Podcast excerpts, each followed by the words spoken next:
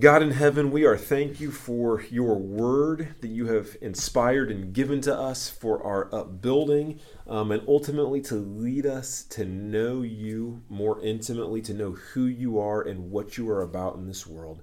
In these next few minutes, we have to explore your word, and specifically 1 Corinthians 14. We ask that you give us eyes to see, give us ears to hear, aim for our hearts, God and I pray that you would help me to speak with clarity and with courage and with boldness, that your word would go forth. The things that you are passionate about, we would be passionate about, and we would worship you and walk in obedience this evening. We pray it in Jesus' name. Amen. Well, the last couple of weeks, as we're working through this global pandemic with the coronavirus, has really begun to reveal some of the things that we are passionate about. You know, for some of us, that shows more of a passion about things like toilet paper. Maybe you see people coming out of Walmart or Costco or Sam's Club or wherever you do your shopping, and they've just got it, it piled high. And people will go to extraordinary measures to accomplish the things they're passionate about. Maybe for others of you, it's uh, it's buying and supporting local is what you're really passionate about and so you're hitting every local restaurant you can. I know we were uh, picking up some dinner the other night from the Rusted Silo, this great barbecue place over in Lizton. If you haven't been there, the rib sandwich is outstanding. I was enjoying that, and and actually we got to teach our little girls um, how to eat ribs. And so if you can just imagine a three-year-old, a four-year-old, and a six-year-old sitting around the table trying to learn how to eat ribs from their dad. It was a, it was a sight to see. Um, but but you know that's kind of an extraordinary means trying to teach your kids how to eat ribs so that we can support local. It's something we're passionate about. You know, a little more significantly, maybe you you've got a family member who's been impacted by this coronavirus, or a, a close friend, a coworker, or a neighbor and you're passionate about being there for them and taking care of them, and you've gone to some extraordinary means to accomplish that which you're passionate about. And that's that's loving and caring for those that you love so deeply. Well, in, 1 Corinthians 14, what we see is kind of what being revealed what God is passionate about. And we see God going to some extraordinary means to accomplish what he's passionate about. And, and what is it you ask that God is passionate about? Thank you for asking. Let me tell you, God is passionate about people seeing his glory, finding salvation in him, and being made more like him. God is passionate about people seeing his glory, finding salvation in him, and being made more like him. And that's what we're going to see in these gifts. You'll remember last week I told you that God gives gifts to build up the body of Christ. That's the purpose behind them. That's why he's given them. You might say he wants to make more and better disciples. It's like Jesus' last words to us that we would go and, and baptize people in the name of the Father, Son, and Holy Spirit they would make more disciples. But then he continued, Jesus did in his last words, saying, teaching them to observe all that I've commanded you. That they would be better disciples. That's the reason for these gifts. And so tongues and prophecy are given so that we will see the things that God is passionate about actually accomplished. And if we, we try to understand these gifts of the gift of tongues, the gift of prophecy, apart from the passion of God that inspires and drives them, then we're going to be confused and we're going to be frustrated. We're not going to understand it. So I, I urge you to, to think about these gifts through that lens. Now, as we, we jump in here, I just want to remind you and catch you up to speed. Maybe you're new with us. Uh, that what we practice here at Parkside is called expositional preaching or expository preaching, where we go chapter by chapter, verse by verse through a book of the Bible. And so we've been moving through First Corinthians. Here we are in First Corinthians chapter 14. And one of the things that expository preaching does is it will bring you sometimes to controversial passages that you might otherwise avoid. And expository preaching is good in that way because it's something that God has spoken about and He wants us to hear and to know and to learn. And so, in that way, you just recognize this is um, a little bit different. We don't speak on the gift of tongues every single week here at Parkside, um, but because God has spoken to it, we also want to speak to it. And as, as we jump in, let me just say a couple of things on controversial topics because our world right now is um, is very polarized, and, and, social media creates these these echo chambers where we just kind of yell back and forth, and we just hear the people we agree with, and we vilify those we disagree with. And it's important that we consider a few things as we look at controversial topics. And and right off the bat, I just want to say that on the the topic of tongues God has given us exactly what He wants us to have. Right? There's not a, a, missing chapter where he said, Man, I, I wish I would have included that, and, and then it would have been so much more clear and we would know what's going on. And he's not saying, Man, I said a little too much. If I would have held that part back, or if I would have worded that a little differently, or if I, if I would have known how those people would misinterpret and misapply what I said. Like, no, what God has given us in his word on the gift of tongues is perfect because God himself is perfect. And so that's, that's a helpful reminder for us to have. Uh, but the second thing I want to say here is that disagreement on secondary issues is okay.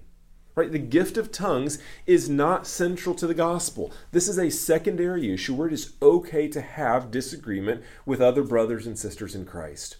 And there's several several errors that I want us to avoid here. And the error of liberalism is one of them, where the error, error of liberalism says that any disagreement is okay and we can still be together on the same team. You can disagree about who wrote the Bible, about who Jesus is, about what he came to do, or whether he was born of a virgin. It doesn't matter. You can still be on our team and join the same church. And, and we want to reject that error because some disagreements really do matter. At the same time, we want to reject the error of fundamentalism fundamentalism says no disagreement is okay. And you've got to be agreed on every single jot and tittle, minor point of theology. And if you're not agreed on every single one of those, then you're branded a heretic and kicked out. We want to reject that error as well. But there's a third error that I think is even more prevalent than either of the first two that I want us to reject, and it's the error of laziness. Say, Justin, what, what, what, do you mean? What's the error of laziness? And it, it's this. I've seen this, this happening more and more recently where, where we have two speeds for how we kind of operate our theology. And the one is this is essential to the gospel, this is critical. And the only other speed we have is, well, it must not be important because it's not essential to the gospel. And that's just laziness in our thinking because there are certain issues that are not central to the gospel but they are issues that God has spoken on, and they do matter. And then there are other issues that are not that important. It's okay to have just different random opinions on things. And so I want to challenge you this evening to recognize God has spoken on the gift of tongues. And so it's not essential to the gospel, but it is important. And we need to be able to think about this and discuss with others and disagree charitably with them. All right, one of the ways to think about this um, is along the lines of what J.R. Vassar has said. I, I love this quote. Take a look on the screen here. He says, One of the signs of Christian maturity is the ability to disagree with other Christians on secondary matters without vilifying them. You see, this is a sign of Christian maturity that I can recognize, you know what, this is a matter of secondary importance, and I can disagree with you in a charitable way and not vilify you. So I want to urge you to Christian maturity today. And as we go through this, I'm sure there will be questions that are generated. Um, and so feel free to text those in to the number on the screen. Uh, we got several last week, really good questions. We'll take those and the ones that come in this Sunday and record a podcast uh, sometime this week and release that and try and speak to those and give as much clarity as possible. So, as we move in to speak specifically to the gift of tongues, let's kind of rehash just a touch from last week and then move into this week. Last week was on the gift of prophecy, and you will have noticed a general excitement from Paul for you to exercise this gift of prophecy. He was eager to see you practice it, he wanted you to earnestly desire it. And what we're going to see this week on the gift of tongues is a general caution from Paul. He doesn't outright reject it, but there's a caution that you'll just see across the board. And so, what we want to do as a church is to echo Paul's caution, and we want to proceed with the same level of caution that he lays out. All right, and so, so as we get started here, let's start with the definition and then begin to explain 1 Corinthians 14 and the gift of tongues. So, the gift of tongues we'll define this way is a prayer or praise you express to God in a language you don't understand. It's a prayer or praise you express to God in a language you don't understand. Now, this word tongues, gift of tongues, it can be translated as tongue, but it could also be translated as language. And the context kind of determines the meaning there. And so it's helpful to hear that, that the gift of tongues could also be translated the gift of languages. Doesn't have to be, like I said, the context kind of determines that, but it's helpful to know that. And as we look at the gift of tongues, 1 Corinthians 12, 13, and 14 is the only place in the entire Bible where we're given instructions in how to practice this gift. That's important to us. Notice, this is the only place in the entire Bible where we're instructed in how to practice the gift of tongues. But what we have in the book of Acts is several passages where we see the gift of tongues being described how it's being um, used in various contexts. And so, as, as we begin our study, I just want to turn back to those, read how the gift of tongues is used in the book of Acts, and then we can look at the instructions in 1 Corinthians 14. So, grab your Bibles, turn over to Acts chapter 2. As you're turning there, I'll set the context just a bit. This is the day of uh, Pentecost. This is where Peter is speaking, and uh, thousands of people are coming to Christ. It's where the Holy Spirit is first descending. Um, and so we'll pick up with Acts chapter 2, reading in verse 1. You'll notice here that this is the gospel being proclaimed, people hearing the gospel in their own language and coming to Christ. Read the first uh, about a dozen verses or so. Acts 2. When the day of Pentecost arrived, they were all together in one place. And suddenly there came from heaven a sound like a mighty rushing wind, and it filled the entire house where they were sitting and divided tongues as of fire appeared to them and rested on each one of them.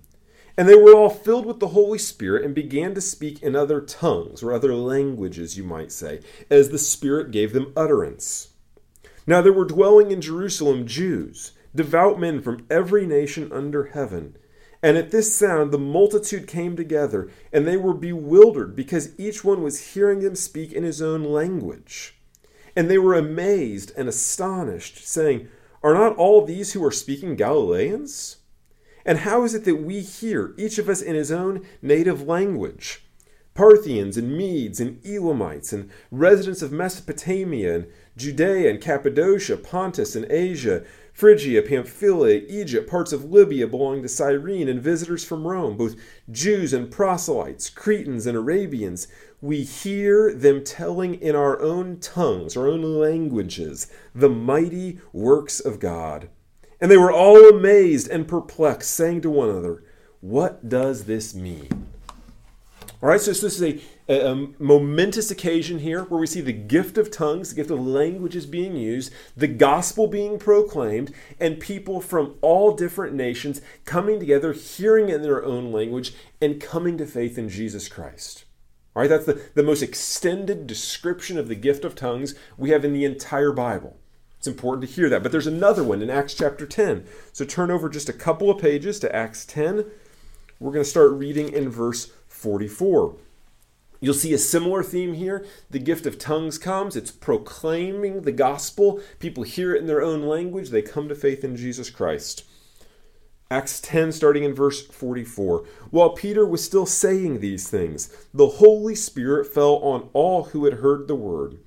And the believer, believers, not the believers, the believers from among the circumcised who had come with Peter were amazed. I, just pause there because this is um, something I'm, I'm, thankful for the, the rise in denominations that we can now say that the Baptists came with me, or the, the Presbyterians came with me, or the, the Anglicans came with me. Because what, what Peter said actually there, the believers that were from the circumcised church came, um, and that would just be really awkward. Aren't you glad they don't say that anymore? Like, hey, hey, here's here's Joe. He's my circumcised buddy.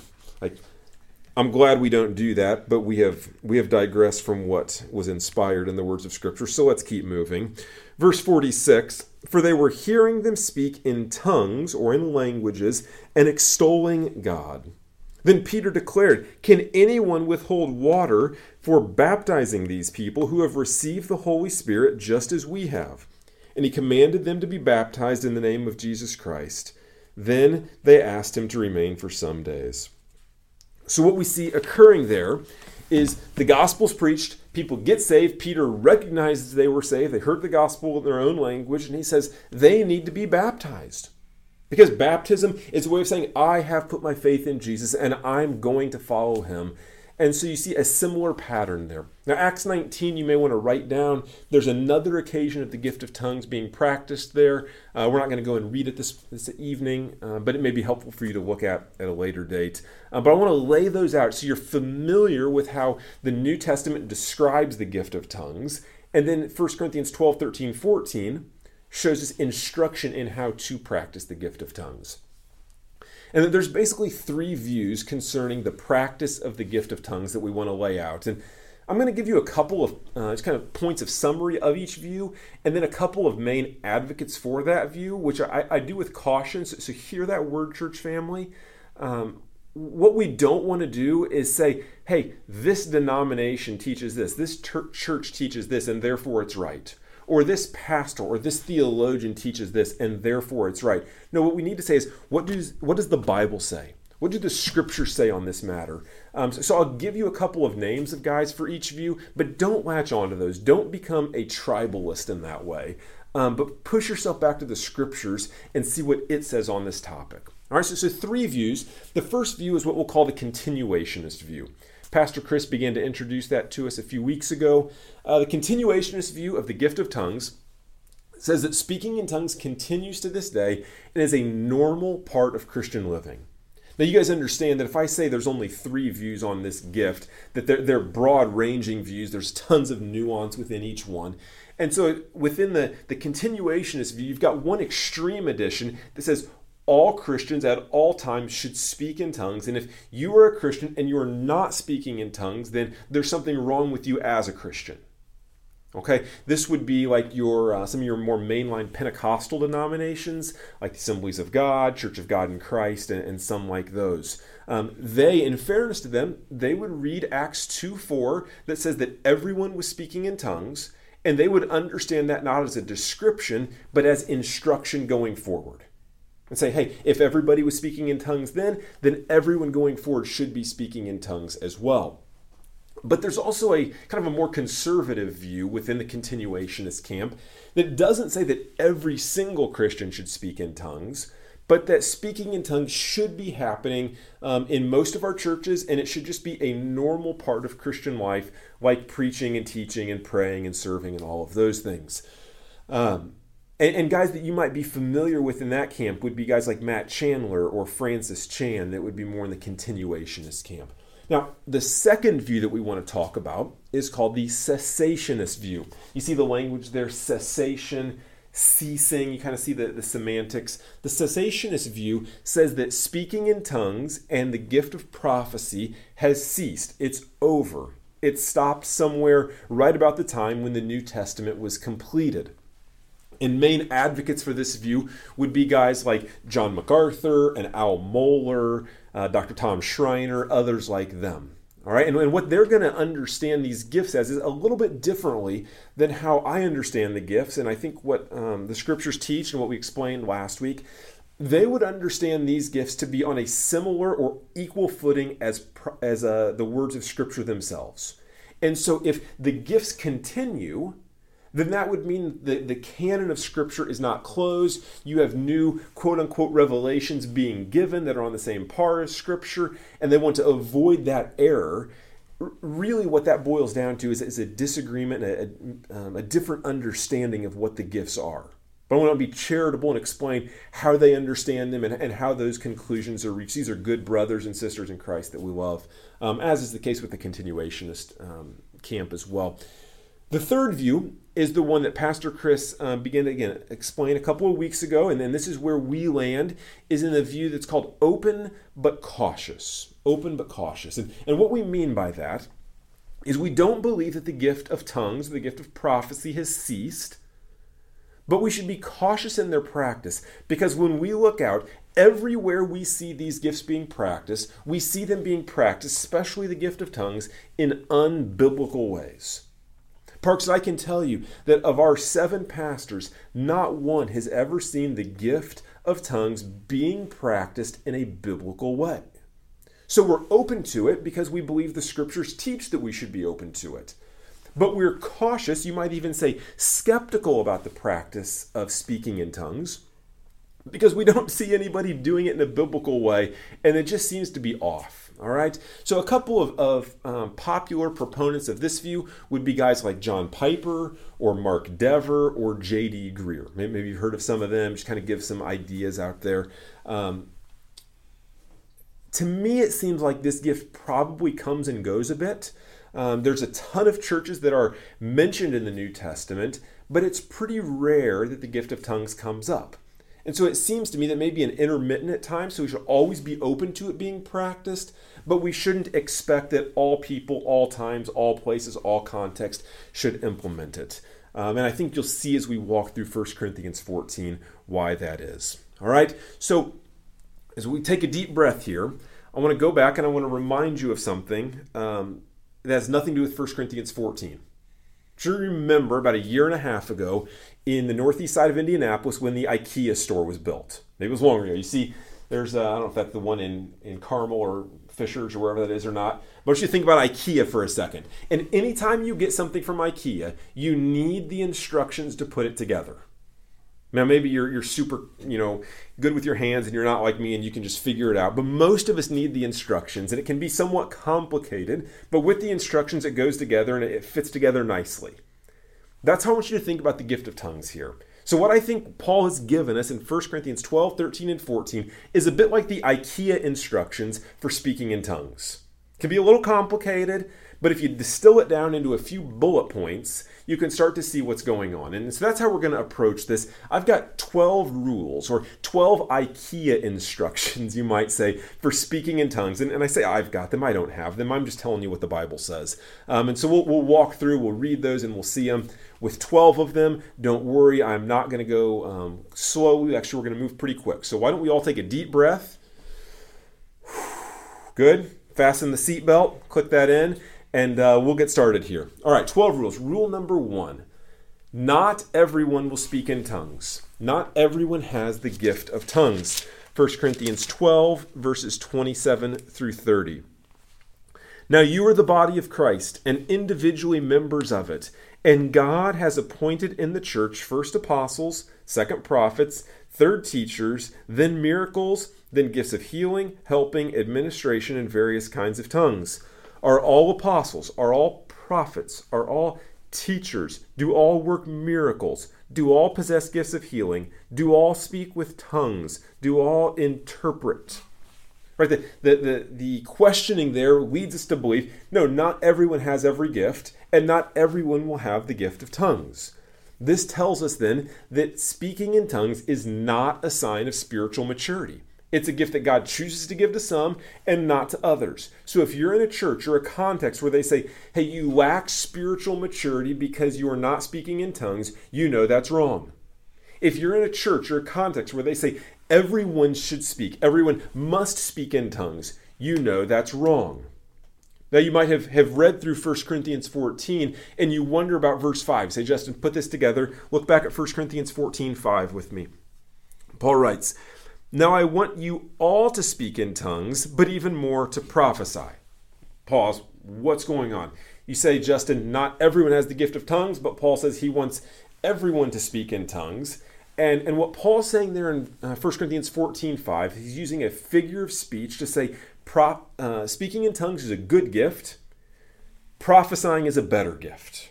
This is the one that is more desirable. Because if, if we read the rest of the verse, the context answers the objection very nicely for. So let me this time read all of 1 Corinthians 14 5, and I think you'll see that the context makes it clear. Now I want you all to speak in tongues, but even more to prophesy. The one who prophesies is greater than the one who speaks in tongues, unless someone interprets, so that the church may be built up. So, what Paul's not saying is that everyone needs to speak in tongues. He's just saying, hey, you should desire to prophesy more than you should desire to speak in tongues. That's the first rule. Not everyone will speak in tongues. Everyone has the gift. Rule number two the gift of tongues can take various forms. The gift of tongues can take various forms. 1 Corinthians 12 10. To another, working of miracles, to another, prophecy, to another, the ability to distinguish between spirits, to another, various kinds of tongues. There's various kinds of tongues. We see the same thing in uh, chapter 12, verse 28. Uh, look at the last phrase of verse 28 and various kinds of tongues. Right? So the second rule is that the gift of tongues can take various forms. Paul says there's various kinds of tongues. Keep moving here. Rule number three. The gift of tongues is primarily for unbelievers to hear the gospel. You heard that in Acts chapter 2, the passage we read of the description. Unbelievers hear the gospel in their own language because the primary purpose of the gift of tongues is for unbelievers to hear the gospel in their own language. You saw the same thing in Acts chapter 10 when we read that, verses 44 to 48. Look at the instructions in 1 Corinthians 14, verses 21 and 22. Paul writes, In the law it is written, By people of strange tongues and by the lips of foreigners will I speak to this people, and even then they will not listen to me, says the Lord. Catch this. Thus, tongues are a sign not for believers, but for unbelievers. The primary purpose of tongues is for unbelievers to hear the gospel. That's rule three. Rule four the gift of tongues can also be used to build up the body. The gift of tongues can also be used to build up the body. 1 Corinthians 14 5. Now I want you all to speak in tongues, but even more to prophesy. The one who prophesies is greater than the one who speaks in tongues, unless someone interprets, and here it is, so that the church may be built up. Look at verse 26. We see the same thing being said. What then, brothers? When you come together, each one has a hymn, a lesson, a revelation, a tongue, or an interpretation. Let all things be done for building up. The tongue can be used for building up. So, a secondary purpose, you might say, of the gift of tongues is for building up the body. Rule 5 The gift of tongues can also be used in private prayer. Take a look back at 1 Corinthians 14. Let's look at verse 28. It reads, But if there is no one to interpret, let each of them keep silent in the church and speak to himself and to God. If there's nobody to interpret, it's okay. You could still practice the gift of tongues, but use it in a, in a prayer language to God. Okay, now we, we don't see this anywhere being described in the Bible. Acts 19 is a little bit unclear. I referenced that earlier. My gut feeling is that Acts 19 is more building up the body, and the private prayer we, we don't see described anywhere, but Paul says it is acceptable. Maybe this is what's going on in Romans 8. If you'll remember, uh, Paul writes that we pray and the Spirit helps us as we pray with groanings too deep for words. It's possible. I'm not entirely sure of that. But what we do know is this a, a prayer in tongues is not to be the norm of your prayer life. This is not the normal way you ought to pray. God may use it on occasion to build you up and to encourage you, but it's not the norm. And, and how do I know it's not the norm? Well, it's in 1 Corinthians 14, I know that. Look back at verse 14. It reads, For if I pray in a tongue, my spirit prays, but my mind is unfruitful. What am I to do? I will pray with my spirit, but I will pray with my mind also. I will sing praise with my spirit, but I will sing with my mind also. And so, what, what Paul is saying is you need to engage your brain in your prayers, not be lost up in some other language of tongues while you're praying. It, it may be used in that occasion at some point, but this is not the normal Christian experience of prayer. Engage your mind on who God is and on his promises and on his work, and let that drive your prayer life under most occasions. All right?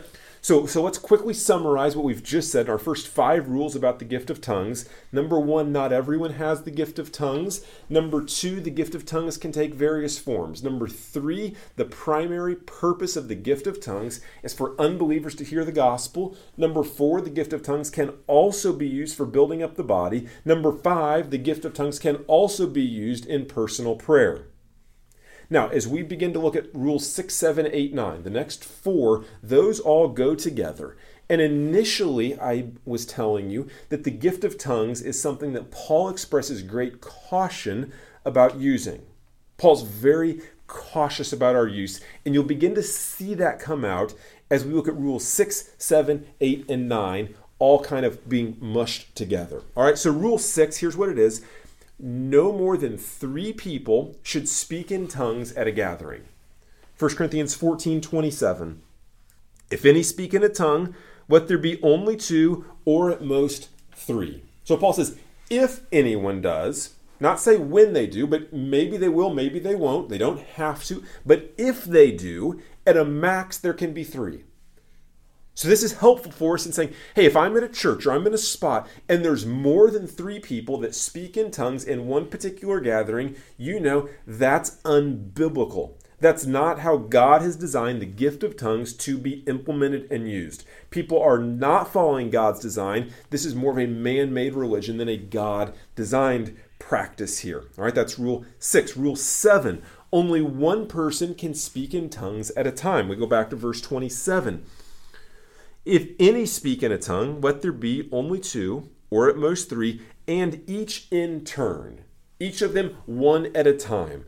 This is not to be a gift where there's tons of people all speaking gibberish tongues and some ecstatic language all at the same time.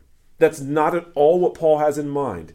It's probably what the Corinthians were doing, and that's why Paul's correcting them for. He says, look, this isn't something the masses should be doing either individually or all at the same time. Only three at most in one gathering. And as they go, it's one at a time. So if you're at a spot where you see more than three people in a, in a service and more than one at a time speaking in the gift of tongues, you know that's unbiblical. That's wrong. That's not how God has designed it. That's the seventh rule. Rule eight each tongue speaking should be interpreted. Each tongue speaking should be interpreted.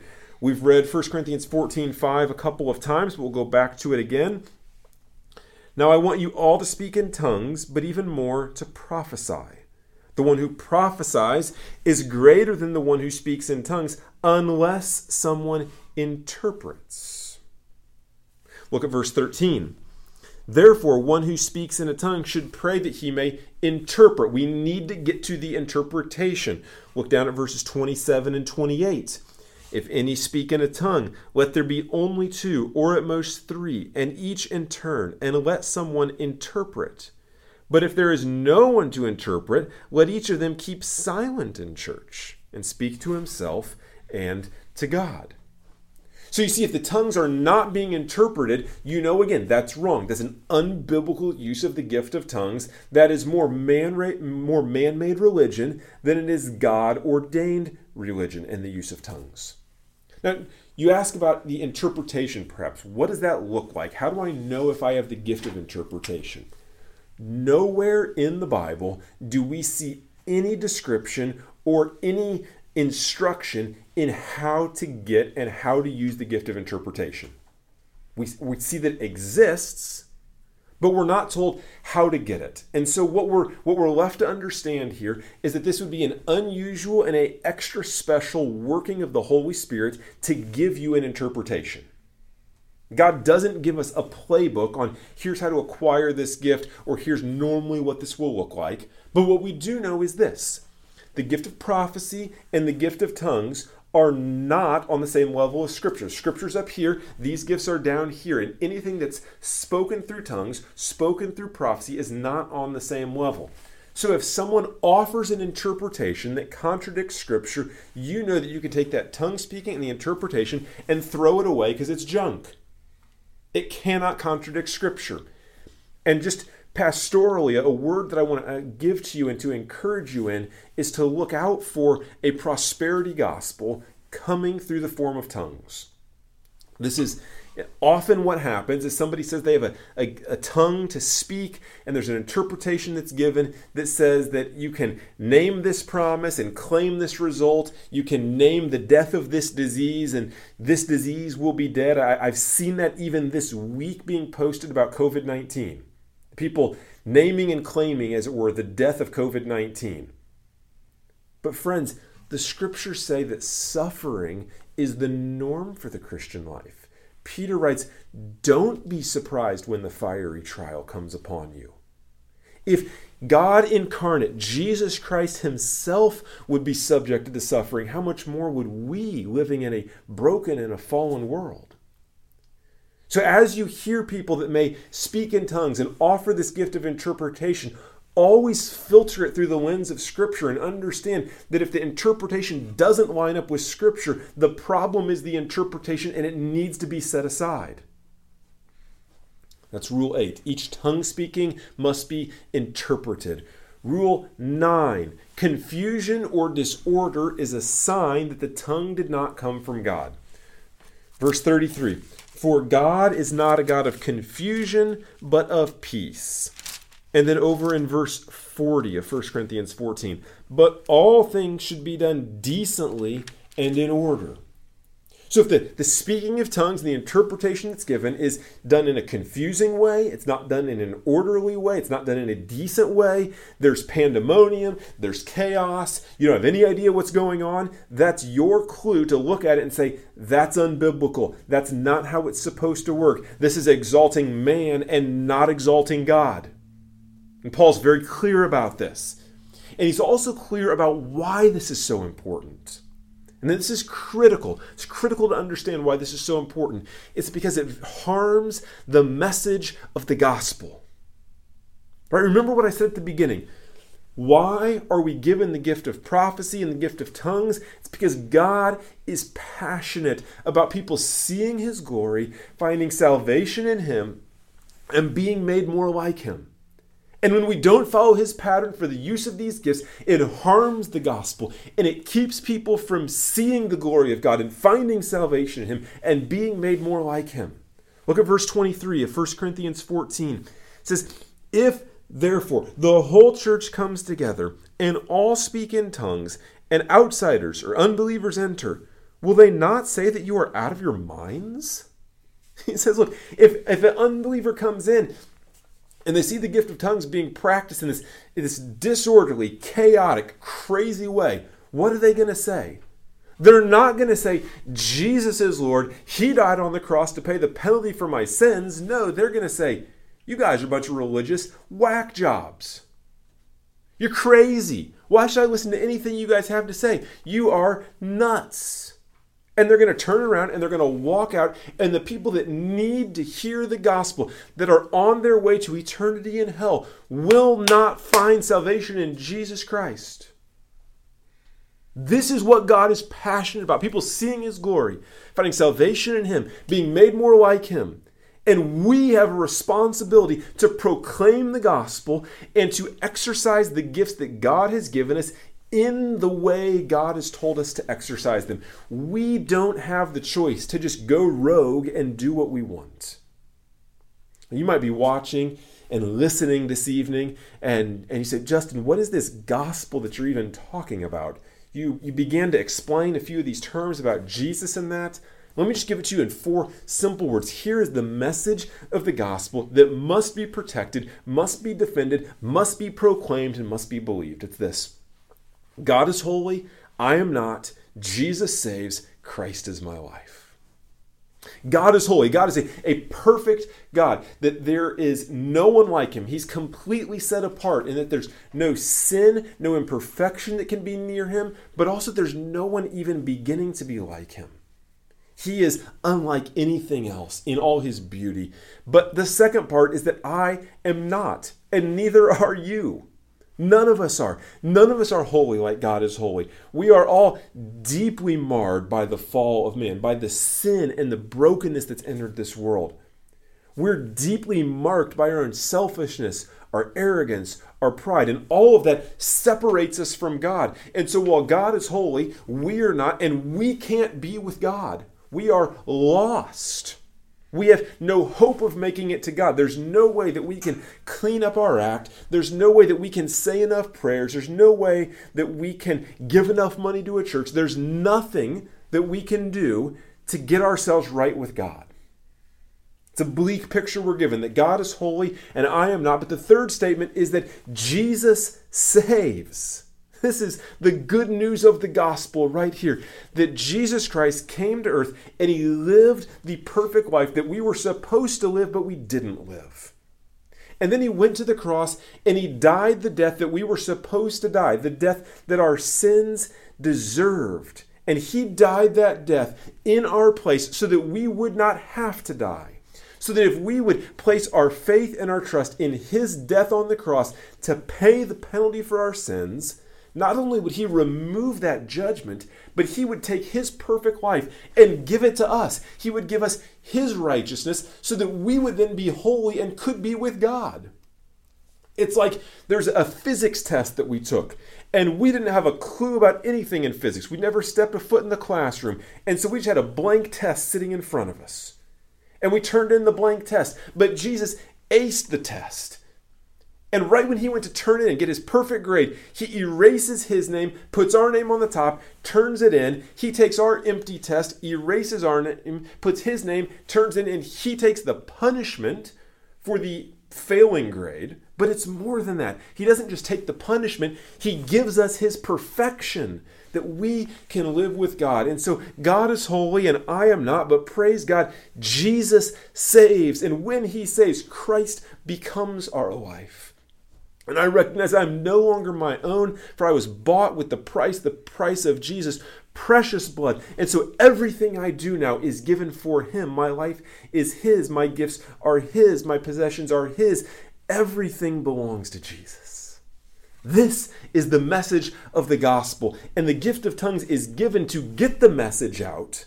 But, friends, practice the gift of tongues the way God has designed Otherwise, you can harm the message of the gospel going forward, is exactly what Paul says in 1 Corinthians 14. All right? Now, all of this being laid out, Paul continues to move on and he say, look, this is really important that we get it right. Okay? Verses 6 through 12, Paul takes this extended um, illustration. He creates a word picture of, of sorts to say how important it is that we do things in an orderly and a non chaotic way. Look what he says starting in verse 6. Paul writes, Now, brothers, if I come to you speaking in tongues, how will I benefit you unless I bring some revelation or knowledge, or prophecy or teaching? If even lifeless instruments such as the flute or the harp do not give distinct notes, how will anyone know what is played? And if the bugle gives an indistinct sound, who will get ready for battle? So with yourselves. If with your tongue you utter speech that is not intelligible, how will anyone know what is said? For you will be speaking into the air. There are doubtless many different languages in the world, and none is without meaning. But if I do not know the meaning of the language, I will be a foreigner to the speaker, and the speaker a foreigner to me. So with yourselves, since you are eager for manifestations of the Spirit, strive to excel in building up the church. See, Paul says this is so important, right? If a, if a note is played wrong to try and get an army ready for battle, they won't be mobilized. Clarity is important. There's a way that things are supposed to be done. If the, the flute or the harp is played in an indistinct way and you don't know what's going on, then it's useless it doesn't accomplish its purpose. And there's a way that gifts are supposed to be used so that we will see more and better disciples. We will see the body being built up in more quantity, more people getting saved, and more quality. Believers following Jesus more wholeheartedly. And so, rules 6, 7, 8, and 9, they all go together to make this cautionary picture to say no more than three people should speak in tongues in a gathering, only one at a time, Every tongue speaking must be interpreted.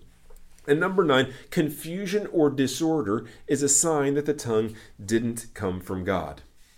Now, those things being laid out, Paul has three more rules, three more IKEA instructions, if you will, for how we should wrap this up. Number 10, anybody who ignores these rules should themselves be ignored. Anyone who ignores these rules should be ignored. Look at verses 37 and 38 of 1 Corinthians 14. Paul writes, If anyone thinks he's a prophet or spiritual, he should acknowledge the things I am writing to you are a command of the Lord. If anyone does not recognize this, he is not recognized. If you don't recognize these things as a command from the Lord, you should not be recognized. You should be rejected and ignored. It's like Paul saying, I understand that some of you are going to think you know better. And you're going to say, No, you don't understand the gift God has given me. God's gifted me to go do this. And Paul's saying, Whoa, whoa, whoa, hold your horses, bucko. This is a command from the Lord. It's not my advice. This is God speaking. And you do what he said, or you get ignored. So we take that to heart. And then number 11. 11. We should not forbid speaking in tongues. this is interesting here because Paul's laid out all this cautionary tale to say, like, be careful, don't do it this way, can harm the gospel. And it's like Paul understands as he goes through all of that, you could say, man, wouldn't it just be easier to set tongues aside if there's this many pitfalls and maybe we shouldn't be speaking in tongues? Maybe we, maybe we're just done with that gift? Paul says, no, no, no, no. Do it the right way, but don't forbid it. Look at verse 39. He says, So, my brothers, earnestly desire to prophesy, and do not forbid speaking in tongues. Now, this comes full circle to what we said almost at the beginning. Paul says, earnestly desire to prophesy. I'm excited for you to prophesy. You should look to speak God's word and God's will into uh, specific situations, to personalize the scriptures. But you also shouldn't forbid prophecy. So we're more eager, or shouldn't forbid speaking in tongues, excuse me. So we're more eager to practice the gift of prophecy, and we're more cautious in the gift of tongues because Paul says, be more cautious. This is where the, the position that we've I've stated at the outset and we've established is that we are open to the gift of tongues because Paul explicitly says, don't forbid them. But we're cautious about their practice because we see the rules that Paul lays out. And we see all over the church today people practicing the gift of tongues in ways that clearly violate what Paul has said. So we are open but cautious. Hope that's clear. Um, like I said, text in questions if you have them. Number 12, the last rule that Paul gives us is that everyone should come to church with something to give. 1426. He says, What then, brothers? When you come together, each one has a hymn, a lesson, a revelation, a tongue, or an interpretation. Let all things be done for building up. In other words, the first rule, not everyone will speak in tongues, but the last rule, everyone does have something to give. Which takes us back full circle to the beginning of last week. All the gifts are given for the building of the body of Christ. The gifts are not given for you to feel good about yourself. They're not given to build your self esteem. They're not given so that you've got something to do during the week. They are given for others. God has gifted you so that you would encourage and equip and build up others. And so maybe the, the, the, application point for you this evening is to look around and say, what gifts has God given me that I'm not using for others? Maybe I'm just sitting on it. Maybe I'm using it in a way that makes me look good. But everyone has been given a gift that they would serve the body and maybe need to roll up the sleeves and jump in the game. That's what Paul's saying is super important here. So, those are our 12 rules, our 12 IKEA instructions for speaking in tongues. And I hope you see kind of how the, the whole piece begins to fit together. And when you just look at what God says, it's actually pretty clear. Here's how tongues should be practiced. Here's how they shouldn't be practiced. Probably shouldn't expect it every single week, but if God chooses to work in that way, we want to be open to that. And we don't want to be closed off to something the Spirit of God might be doing in our midst. So, as we start to kind of land the plane here, what does this mean for us at Parkside? What does it mean for us? Well, some of you, maybe you're coming from a little bit more charismatic background and, and you think maybe you have the gift of tongues.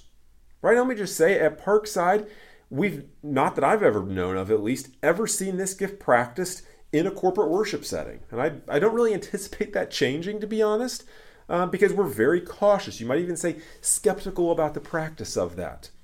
But if you thought you had the gift of tongues, what I would encourage you to do is to come to the pastors and explain how you believe that you have this gift and let us enter into a season of prayer with you.